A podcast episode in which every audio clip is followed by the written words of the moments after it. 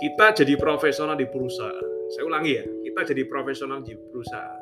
Itu cuman bisa bertahan hidup. Tapi jangan berharap itu bisa merubah hidup kita. Karena itu nggak bisa.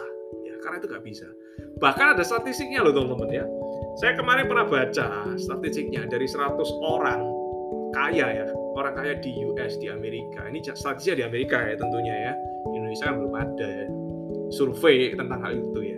Tapi di Amerika dari 100 orang kaya, orang kaya itu definisi orang kaya adalah aset bersih. Kalau utang nggak termasuk aset bersihnya itu minimal 1 juta dolar. Ya, itu sekitar 15 miliar. Ya. Baru boleh dianggap orang kaya. Itu definisi majalah Forbes.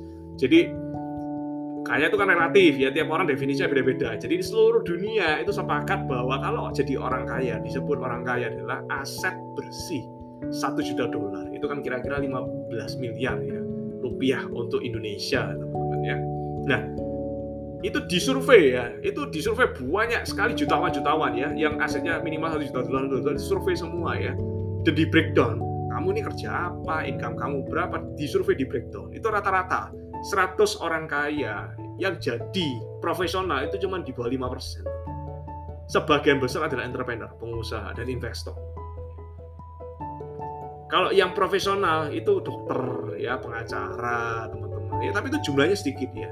Profesional pun direktur utamanya aja CEO-nya aja atau perusahaannya multinasional di seluruh dunia ada. Ya jadi direktur ini jadi orang kaya satu juta dolar.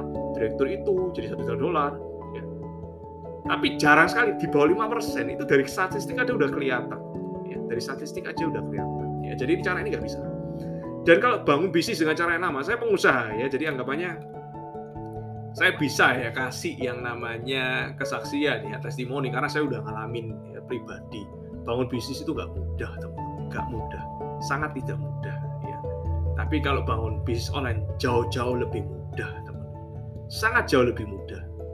Kalau misalnya ya dulu ada seperti ini ya bisnis online teknologi base ya ya saya nggak perlu susah ya untuk bikin yang namanya bisnis konvensional ya harus utang dulu ya. Nggak punya modal ya harus utang. Teman-teman ya pinjam bank ya.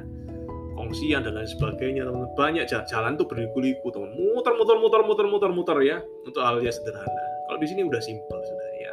Jadi bangun bisnis dengan cara yang baru. Gunakan teknologi ya. jangan cuma jadi penonton